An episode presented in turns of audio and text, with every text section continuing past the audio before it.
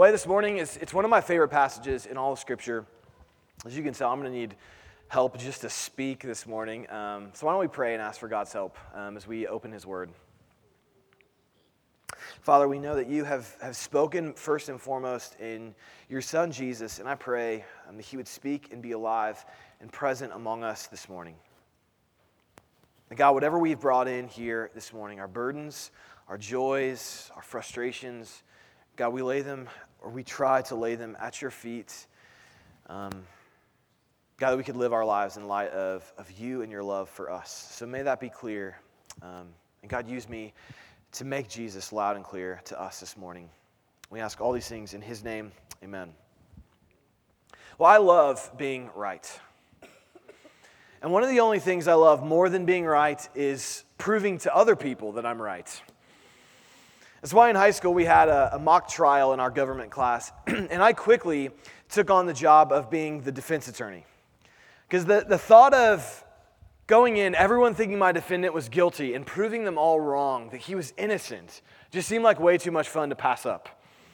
So I got the parts, I took the case files home, I studied them over, I found the weak link in the prosecution's uh, case, and it was this witness, this key witness that had inconsistent testimony. So I was ready to lay into that witness as we came in the next day at church until I realized who the person was that was going to be playing that witness. Her name was Rebecca. And she was one of the sweetest, nicest, calmest dispositions you could ever imagine. She would never hurt a fly. She wouldn't lie. She wouldn't even play a witness who lied. but the time for cross examination came, and my questioning was relentless. I laid into her, and it was clear to everyone her testimony was inconsistent. What she said wasn't true. And even as I questioned her, she, she fumbled over her words. She was apologetic. She was nice and calm, even as I laid into her. so the jury broke for debrief and to decide a verdict, and they took way too long. I mean, it was clear to everyone the witness made no sense. She was incoherent. Her story didn't add up. And sure enough, the jury finally came back. They found the defendant not guilty. I won the case. I felt good for a moment until we started debriefing the case. The jury said they almost found the defendant guilty, even though they thought he wasn't, because they really liked Rebecca. She was nice and calm, and they just believed her, even though what she was saying made no sense. Me, on the other hand, they did not like. They thought I was too smug and confident, that I was too mean to this nice girl who just didn't, didn't know what she was talking about.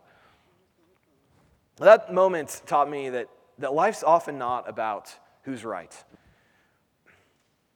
The life is often about far more than that.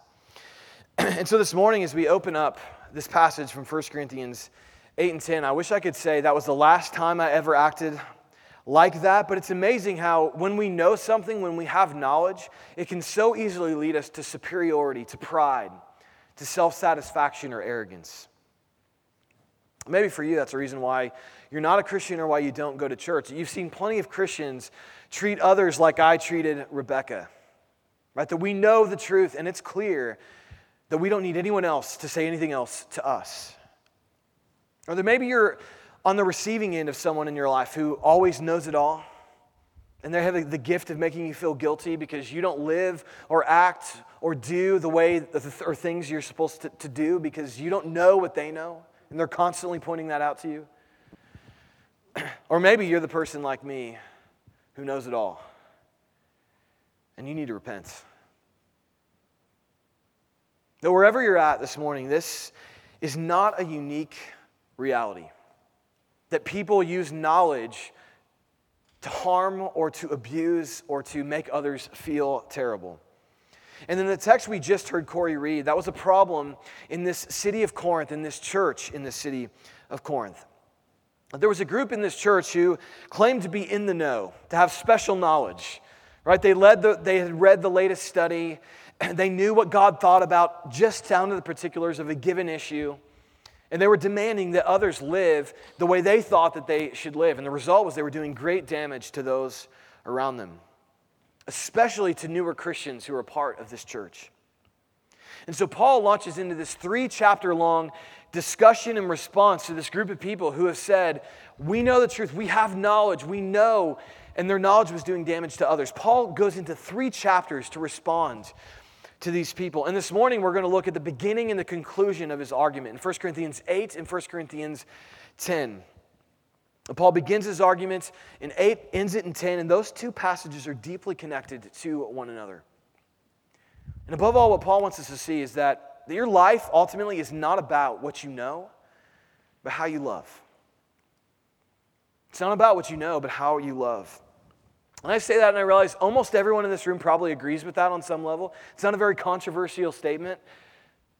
And yet, I would almost guarantee none of us are really living that out in our lives. It's why our politics often make us feel so superior to others. It's why you won't forgive that person. It's why our friends often look and think and act just like we look and think and act.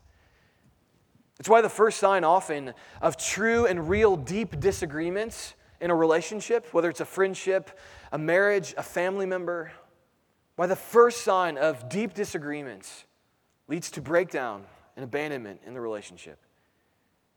It's because we think what we know matters first, and Paul's pushing us away from that to say your life's not about what you know, but how you love. And in this passage, through 8, 1 Corinthians 8 and 10, he unpacks why it's just not enough to be right, how you can know you're loving rightly, and finally, third, what you need to love rightly. So it's a big argument, takes three chapters. We're going to kind of press in to the big themes of what Paul's saying. And first, he's saying to these Corinthians, it's not enough to be right. Again, this is probably not a controversial statement, right? All of us would probably agree, yeah, it's not enough to be right. It matters how you live or how you act when you are, right? But again, none of us really truly live this out.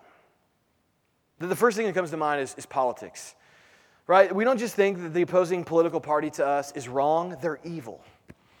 Which is why in the upcoming election cycle, I'm going to have to listen to endless commercials about how we need to take our country back from those other people, right? That other party. And we do this with parenting too. The mommy wars, how you discipline your kids, public school, homeschool, private Christian school, private school. There's all kinds of ways you can know it all and make people feel bad about themselves here. But what is it that you know that often leads to division in your life? As a pastor, that's one of the things that breaks my heart most is often places where people are most knowledgeable or most gifted are the places of greatest disagreement and disunity in their life. And they know too much. They know, but it's not enough just to be right. And that's what's happening here in, in Corinth. That there's this debate going on in this church about what type of food was proper to eat. Right? Which, of course, we can relate. We're still having that debate about what food's proper to eat today. And in that day, Paul begins by responding to this group of people by, by using one of their catchphrases. And again, if you read through the book of 1 Corinthians, and I hope you do this as we preach through this book, there's moments when, when quotation marks are used. And it's true in verse 8 in chapter, or in verse 1 in chapter 8 here. Paul quotes something they're saying amongst themselves as a church. In verse 1, now concerning food offered to idols, we know that all of us possess knowledge. And this quotation, all of us possess knowledge, is something they were saying amongst themselves. And what that meant, all of us possess knowledge, is they're, they're saying we're in the know. We have special knowledge. We get this in ways other people don't. And in particular, what they think they had knowledge about was this, this topic of food sacrifice to idols, which obviously doesn't relate to us as much. But in that day, most of the meat you would buy was sold in, in a meat market and it had been sacrificed at a local temple to another god, to a false god. And Christians have always believed that you can only worship the one true God, which means you cannot be participants in religious services of other religions. It's, it's, it's wrong, it's a sin. We can't do that. And so there was this question in that day okay, well, we can't go worship in that place, but what about the meat that was sacrificed to that idol? Is, is that off limits? Can we still eat that meat that's sold in the market? Or is that idolatry? Is that false worship? And so this group, they have knowledge and the knowledge they had was they were advocating to their whole church you can eat that meat. It's not a sin, it's not wrong. And Paul says to them, You're right. You, you can eat that meat. This group that has knowledge, they are right. Paul's going to qualify the way that they're right, but he says they're right. And that comes out in verses 4 through 6 in chapter 8. Here's what Paul says Therefore, as to the eating of food offered to idols, we know that an idol has no real existence, and there's no God but one. For although there are many so called gods in heaven or on earth, as indeed there are many gods and many lords, yet for us there is one God, the Father, from whom are all things and for whom we exist, and one Lord, Jesus Christ, through whom are all things and through whom we exist. That's some good theology right there. A, uh, you should underline that verse 6 because that's driving a lot of what Paul is saying here. There's one God, there's one Lord over everything, which is why Paul can say that, that, that worship that happens in that temple, it's not to a real God. So that meat that's sacrificed to that God, it's just meat. You can eat it. It's okay. There's no, there's no God that infuses that meat. It's okay to eat. You can partake in that. And so Paul says, listen, those of you who have knowledge, you're right.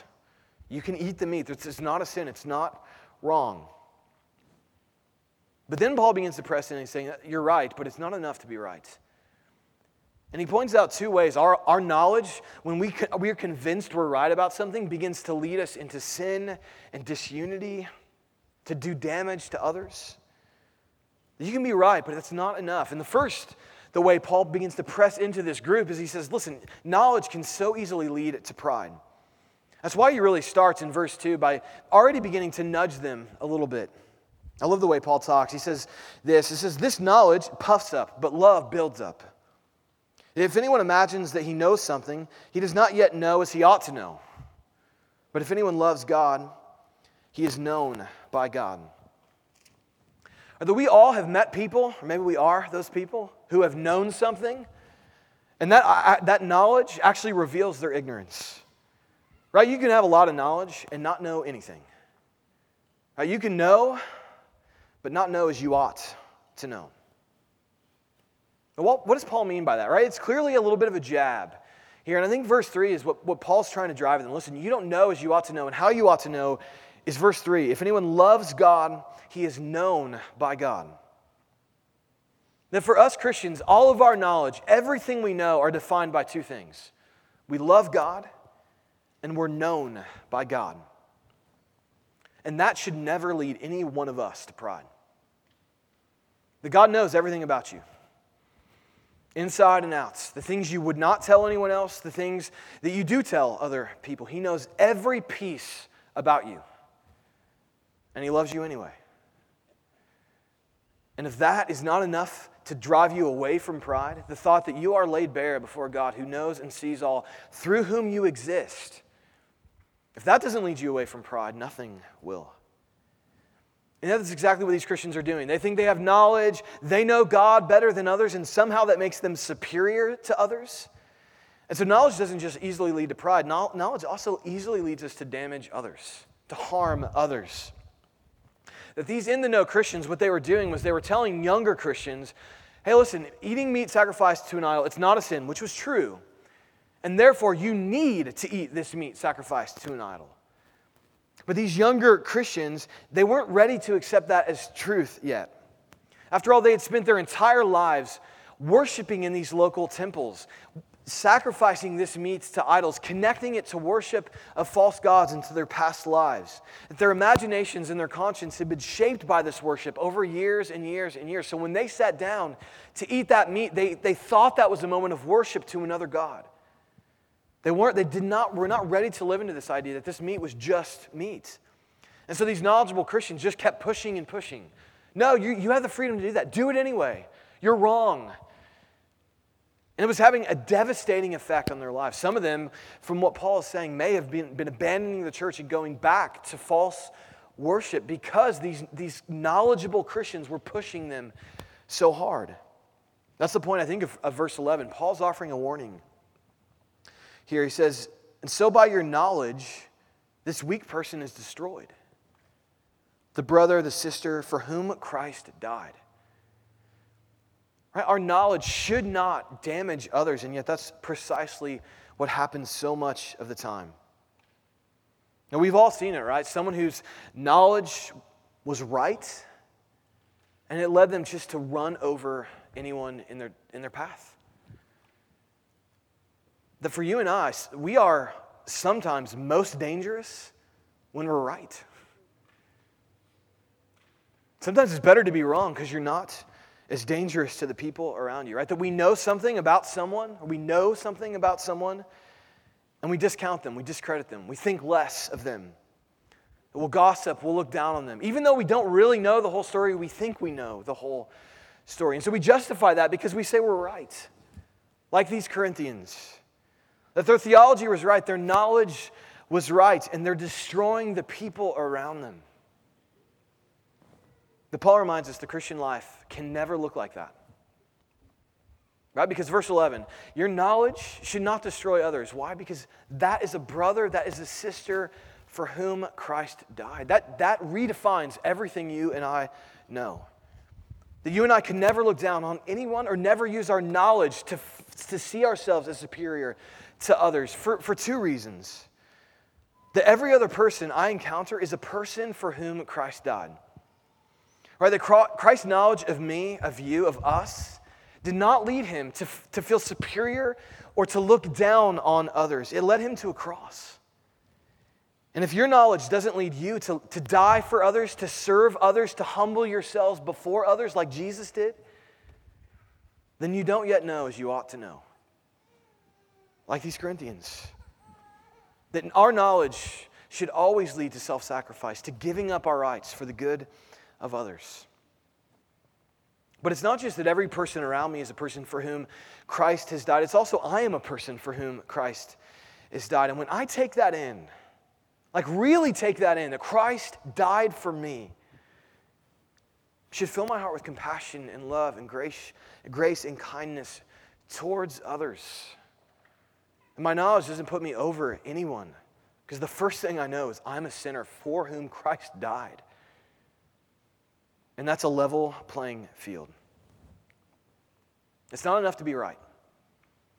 Your knowledge, your life, it's, it's not just about what you know, it's about how you love. This, of course, raises a question how do you know you're a person who loves rightly? Let's get practical. And that's where Paul goes, really, in chapter 10. That when he gets to the end of his argument in chapter 10, he, he quotes them again, a, a, saying that was popular, a saying we, we quoted a few weeks back when we were in 1 Corinthians 6. A popular saying there was, was, All things are lawful. The Corinthians said that amongst themselves all the time, which basically meant as Christians, we have great freedom. As Christians, we're free to do so much which again is true in many ways. And yet, Paul qualifies that statement in verses 23 and 24. All things are lawful, not all things are helpful. All things are lawful, but not all things build up. Let no one seek his own good, but the good of his neighbor. Right? Did you catch that? At the beginning of chapter 8, Paul said, Knowledge puffs up, but love builds up. And here he returns to that language and says, Yeah, all things are lawful. That's great. You have freedom to do it, but not all things build up. Not everything is loving. And then he says, So let, let all of you, let you seek the good of your neighbor, not your own good. And then Paul begins to lay into what that means for this church in their context in verses 25 through 30, around this concept of, of, of um, meat sacrificed to idols. He says, Imagine a non Christian invites you over to your house and they feed you, right? They, they cook you a meal, they feed you. You can eat whatever you want there. It's, don't ask questions. You don't have to ask them, Where'd you get that meat from, right? Did, was it sacrificed to an idol? You don't have to ask those questions. Just eat and give glory and thanks to God. You're good. But that a non Christian, not a Christian, invites you over and they say to you, Hey, this meat, it was sacrificed to idol. I just want you to know. Then Paul says, Don't eat.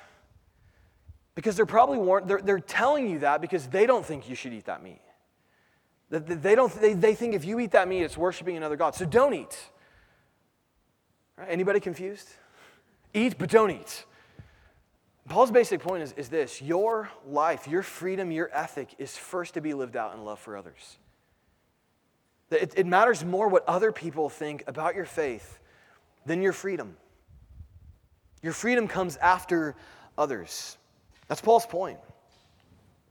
As I read these verses, I think as, as, we think about what it means to love rightly, Paul lays out a number of ways, but I just want to focus in, in, on four pretty practical ways that you can know that you're loving rightly, some diagnostics. The first, you, you know you're, or you can know you're loving rightly if your freedom is being constrained. Let me ask, what, where is your freedom right now being constrained in order to better love someone else?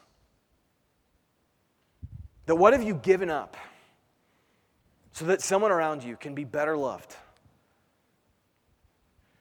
As I've reflected on that question, I've reflected on it for four days now. It just made me feel terrible about myself, honestly. I don't, I don't live up to this text very well at all, right? Because I'm proud to be an American, where at least I know I'm free, right? My freedom's for me. It's for, for my rights, for me to do what I want. And Paul says, no, it's not. That's not what your freedom's for in Christ. All things are lawful, but not all things build up. And that matters more. Let no one seek his own good, but the good of his neighbor.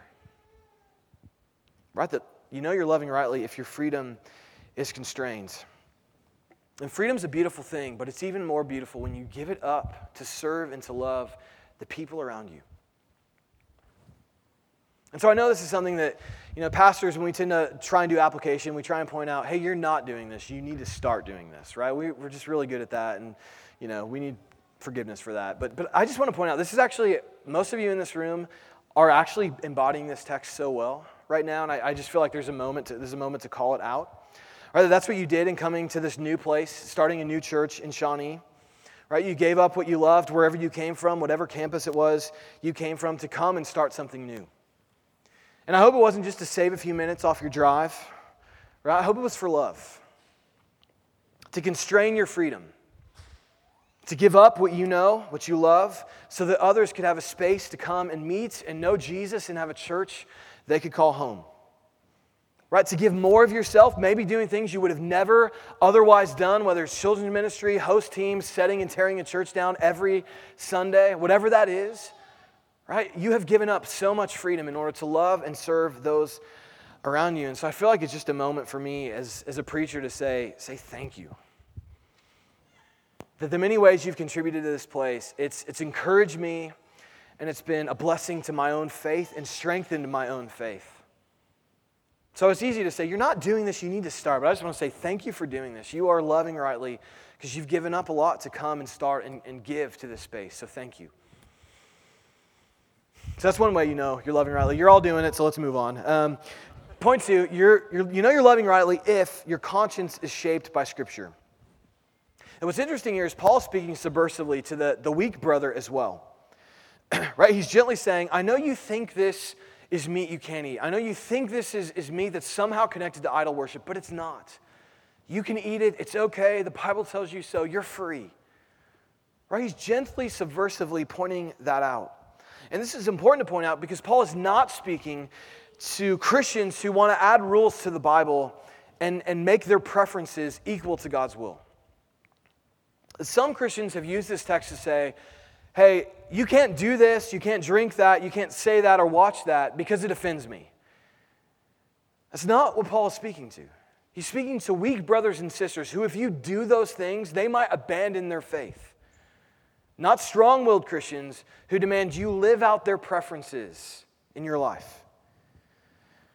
That our consciences should be shaped by Scripture, which means we should only draw hard lines where Scripture draws hard lines. But even those hard lines have some give to them if it means the destruction of a new Christian's faith. Right? So, yes, you're free to eat idol or meat sacrifice to idol, but, but not if it's going to damage someone else's faith. True, genuine, right? That there's freedom there. And so our consciences have to be shaped more and more by Scripture. Whether you're the weak brother who thinks something is sin that's not, or you're the strong willed brother that, that demands everyone else live into your preferences. If it's a preference, it's not in Scripture, then everyone doesn't have to live into it. That you know you're loving rightly if your conscience is being more and more shaped by Scripture.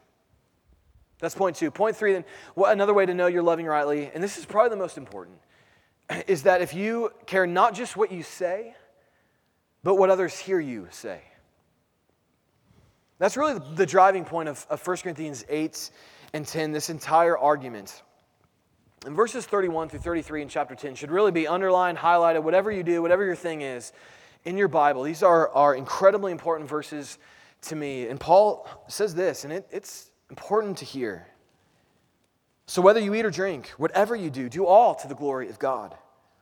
Give no offense to Jews or to Greeks or to the church of God, just as I try to please everyone in everything I do, not seeking my own advantage, but that of the many, that they may be saved. That Paul doesn't just care about what he says, but what others hear him say. It's his point in verse 32 or verse 33 when he, or 32 when he says, Give no offense to Jews or Greeks, the church of God. Right? Understand that what you do communicates something to others, and what you communicate should only bring glory to God. That don't just care about what you say, care about what others hear you saying. And this is a pretty important application for us as a church. Let me explain kind of what I mean by this.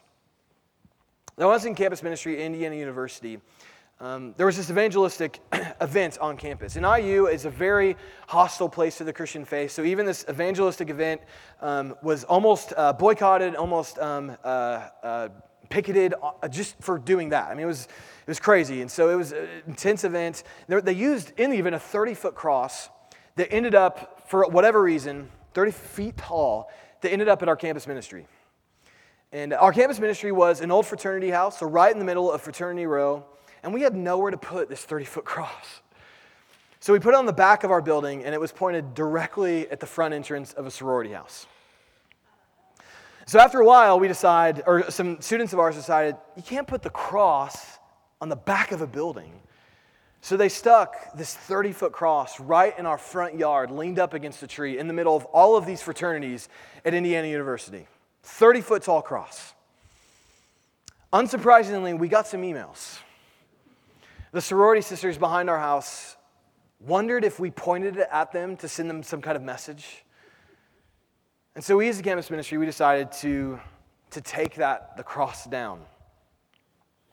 Not because we're ashamed of the cross, we're Christians, but because that cross communicated something much different to the people around us than it did to us. And some people thought we caved, thought we were soft. But the reality was, we knew as as a leadership team, as a ministry, we're not just responsible for what we say, but what others think we're saying. That matters. The verse 33 is such an important verse to me that for much of my Christian life, I, I treated others like I treated Rebecca. Right? I'm a Christian, I know I'm right. And if you think I'm wrong, that just shows how wrong you are, so I'm going to be even more right in front of you. And yet, Paul says that's not how a Christian lives. Your life's not about you and you being right and you showing others your rights. Your life is about giving no offense to anyone, but putting the focus on Jesus and his gospel. That's offensive enough. You don't need to help. So Paul says, Give no offense to Jews, to Greeks, to anyone. That what should most concern me is, is not just what I say, but what others hear me saying with my life. And if I'm the one bringing offense to the gospel, and it's not the gospel and Jesus that's bringing the offense, that's a serious sin. But Jesus himself can, can carry his own day. And so you and I, we need to be and live into what Paul's saying. And as a church, we're going to do that. That's why we're not going to going to be hardlined or aggressive. We don't need to do that. We don't need to add offense to the gospel you and I are called to preach. So that's one application. But the other is that that means you and I, as Christians, we should be people who just say, I'm sorry. Right? We should never offer the lame apology. I'm sorry if you think that I offended you. Right? I'm sorry if you think that I did something that was wrong there. No, we can just say, I'm sorry. And if we did that in this place, like really, truly, we were a church that just said, hey, I'm sorry, we would be the most refreshing place in this world, or at least in our culture, in our society. Right? That we live in a world of misunderstanding across racial lines, across socioeconomic lines, across gender lines, across any line. I mean, we make all kinds of lines. And everybody's always willing to say, Well, I'm sorry you think that happened. But if we just said, I'm sorry, I care not just what I said, but what you heard me say, we would live into what Paul is saying here. A life that would give no offense to Jews, to Greeks, to the, those in the church of God. It would be a life that would only point to Jesus. Because if you're speaking and people are hearing something other than Jesus, you need to say something else. That's Paul's point. And it doesn't mean you'll never offend or, or, never have a hard thing to say, but it does mean we as a church and we as Christians should work incredibly hard to make sure what people hear us say with our words in life only point to the glory of God, to the gospel, to Jesus, and nothing else. Give no offense. That you're loving rightly when you care not just what you say, but what others hear you say. Lastly, and, and finally, the last way you can kind of know you're loving rightly is if diversity doesn't lead to disunity. That we live in an increasingly diverse world, and our demographic in Shawnee, KCK, Lenexa, it reflects that diversity. It reflects, it's reflected in the neighborhood I just moved into in Merriam, where one of my neighbors is in a motorcycle gang, the other neighbor is from South America. Right? All kinds of opportunities for misunderstanding. And in most places in this world, diversity leads to misunderstanding and disunity. But that should never be the case in the church for us. Because we are a room full of people who are not seeking our own good, but the good of our neighbor. Right? Verse 24. We're not seeking our own good. The good of our neighbor is what we seek. Right? That we measure our lives not by what we know, but by how we love. And love, loving means giving up my rights to those around me, giving up what I want to serve those around me. And the only way I'll ever do that, like truly do that, truly live a life that gives up my rights for those around me, is if I listen to those around me, to the different opinions, to people who see the world differently than me. That I can't just say, hey, we're different, but I can actually say, you know, I understand why you think the way you do, why you see the world the way that you do. The church should be a place of amazing listening. That if you're conservative politically, can you understand why there might be people who look at this world and say, you know, I think bigger government is a better answer to poverty and injustice in the world in which we live? That if you're a liberal politically, can you understand why there might be people who would say, no, that's a, government's a bigger problem. We need less government. That's the answer to this world. Because most people in our culture think if you're in either camp, you're evil or you're, you're stupid, rather than actually, these are really thoughtful people that have come to thoughtful conclusions. And I, I, listen, I believe the church is, is probably the last place where disagreement can still exist. Or if, if you think drinking alcohol is acceptable, can you imagine why there might be Christians who say, no, alcoholism's destroyed my family's life. I advocate for abstinence for temperance. Can you understand why people might go there? Or if you're a Christian, can you understand why some people don't see the beauty and glory of Jesus? That their life makes sense to them apart from Jesus, that you can understand they don't need Jesus to make an explanation of their life. And even though we as Christians will never give up Jesus and want to make him compelling and realistic to others, the reality is there are all kinds of people around us who look at our story and say, I don't get it. Can you understand why that's where they've landed in their life? That to love rightly means disagreement, diversity, never leads to disunity. Because not one of us in this room is seeking our own good. If you're in Christ, you're not seeking your own good anymore. You're seeking the good of your neighbor. Well, let's be honest. We all know that's the right thing to do. I mean, you can not, you can not even agree with anything Jesus said and say, yeah, of course we should seek our, our neighbor's good and not our own. And yet, no one does it. No one does it. So, how? How do we do it? What do you and I need to love rightly? Right? Because there's a reason there's so much demonization and disagreement and disunity in our culture. Right? Surely we all have come to this conclusion. There needs to be something different about the way we interact and listen and hear one another. Now, that maybe for you, that's why you've been so frustrated with the church. You see Christians contributing to the breakdown of the conversation in our culture, contributing to the disunion, the, dis, the disunity, the demonization, the disagreement in our world. And I agree, and that's not because we're listening to what Christianity has to say. We're actually abandoning the one unique thing Christianity can say to this world that I confidently believe could end this culture where knowledge leads to disruption and to frustration and to damage to others. Christianity has a completely unique thing to say here. Right? That, in one sense, what we say is, is what everyone else says, right? Love others first. That's, that's what matters. Love your neighbor as yourself. But everyone says that, and no one does it. And there's a reason no one does it. It's why Paul ends where he ends in chapter 11, verse 1. Right? Be imitators of me as I am of Christ. And you have to understand, imitation doesn't mean a list of rules to follow. Here's the nine steps to imitating Christ. It's not a, a list of expectations you have to follow.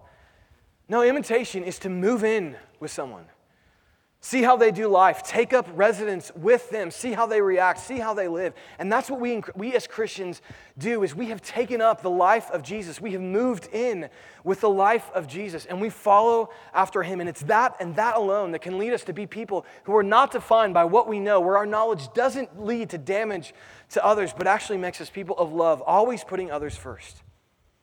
Because the life of Jesus we enter into, the life of Jesus led him to a cross.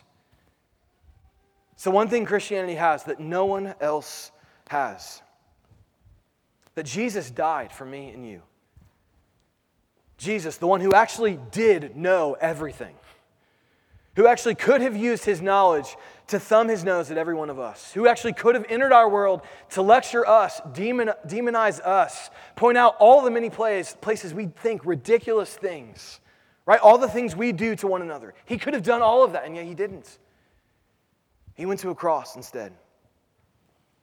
He died for me and he died for you. He didn't seek his own good, he sought yours. He sought mine. And it's only when you take in that life, only when you go after that life, you take in that love, that you can truly love others. That the only way to seek your neighbor's good is because God's already sought yours, so you don't have to. Your good's already been met in Jesus in his cross. You do not have to seek your own good. It's already been found and lived out for you in Jesus. So you're freed up to go and seek the good of your neighbor. That your life really can be lived for others because that's how Jesus lived. And his life is the only thing you and I need to know. Let's pray. God, I say that, and yet there's so many ways my knowledge, what I know, what I think I'm right about, leads me to look down on others, leads me to damage them, leads me into pride and away from service and seeking the good of my neighbor. And so I pray you'd first forgive me the ways I've sinned against this text and you're calling to me as a Christian. And God, I pray too for every person in this room that they would know they are a person loved by and given up, or that Christ has given up himself for them. That we could come and receive worship and communion as a gift out of your great love for us. So, God, may we be a church who is defined by how we love, not what we know. And may the one thing we know in this place be Jesus and his life, death, and resurrection. And we pray these things in his name. Amen. Well, I think if there's any place that defines the fact that we're to be a place of love or a church of love is, is communion. Right? Well, we're reminded that the life you and I all enter is the life of Christ, his death, his burial, his resurrection. And that's all made real and true through this meal of communion, where we remind ourselves it was his body that was broken for us, it was his blood that was shed for us, and we come and we take that meal together as a family, different opinions, different disagreements, different ways of looking at the world. We all come in and we take this meal together because the one thing that holds us all together is someone else has sought our good, so we don't have to anymore. We can seek the good of our neighbor because our good has been sought in Jesus. So as you're ready, come. You can dip off or tear off a piece of the bread, dip it in the juice, take the meal in, in groups of four to six at the direction of whoever is, is, serving you communion.